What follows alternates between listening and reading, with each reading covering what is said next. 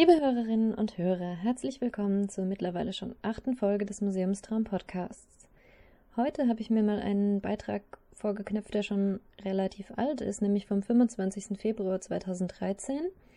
Ich finde das Thema aber nach wie vor interessant und vielleicht geht Ihnen das ja auch so. Wir werden sehen. Der Titel des Beitrags Warum ich lieber twittere, als mir Notizen zu machen. Seitdem ich bei Twitter angemeldet bin, ist mein Notizbuch passé.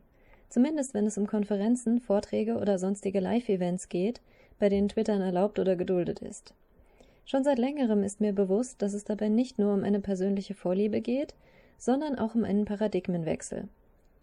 Angeregt durch ein Posting von Christian Gries auf Facebook, in dem er auf eine Studie aus den USA verlinkte, ist es jetzt endlich mal Thema hier.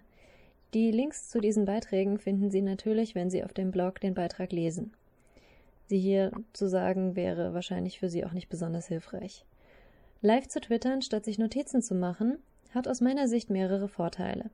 Ich ertappe mich oft dabei, dass ich wild entschlossen bin, über einen Vortrag oder ähnliches ausführlich zu bloggen und es da nicht schaffe. Wenn ich live getwittert habe, habe ich immerhin das Wichtigste trotzdem weitergegeben. Darüber hinaus prägen sich mir selbst die Inhalte besser ein. Die Beschränkung auf 140 Zeichen zwingt mich, aus dem Redefluss des Speakers, der Darbietung etc sinnvolle Häppchen zu bilden und diese zu durchdenken. Und die 140 Zeichen sehe ich hier keineswegs negativ. Ist es nicht einer der beliebtesten Lerntipps, den Stoff zusammenzufassen, danach die Zusammenfassung zusammenzufassen und so weiter, bis der Text kurz genug ist, um ihn auswendig zu lernen? Auch stilistisch sind meine Tweets, äh, meine Notizen vorzuziehen. Denn während ich keine Hemmungen hätte, mein Notizbuch mit Fragmenten zu füttern, mute ich das meinen Followern nicht zu.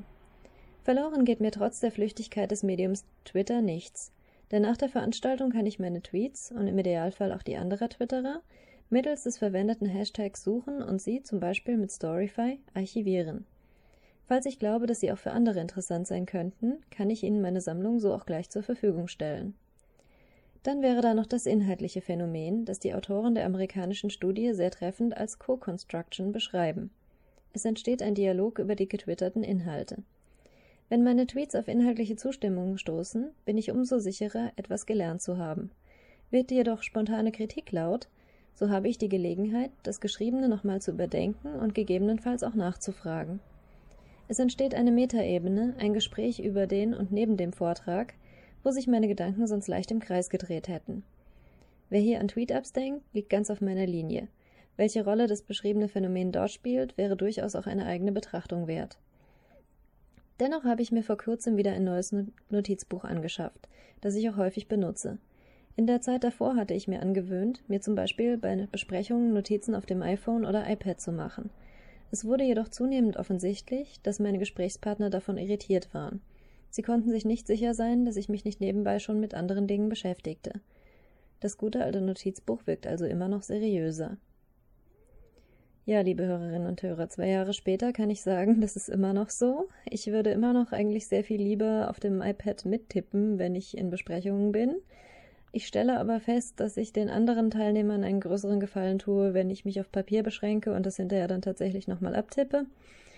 Ähm, es wirkt immer noch einfach so, wenn man ein mobiles Gerät benutzt, als wäre man vielleicht gerade im Internet unterwegs, um den Lesestoff fürs Wochenende sicherzustellen oder die nächste Reise zu planen. Das geht leider also in, in bestimmten Rahmen immer noch nicht. Aber ich hoffe, dass sich das noch ändern wird. Die Hoffnung stirbt ja auch bekanntlich zuletzt. Ja, wie immer würde mich interessieren, was Sie davon halten. Sie sind herzlich eingeladen, auf museumstraum.de zu kommentieren. Alternativ können Sie auch gerne dort das Kontaktformular nutzen und mir eine E-Mail schicken. Dann danke ich Ihnen fürs Zuhören. Wir hören uns hoffentlich wieder in der nächsten Folge. Auf Wiederhören!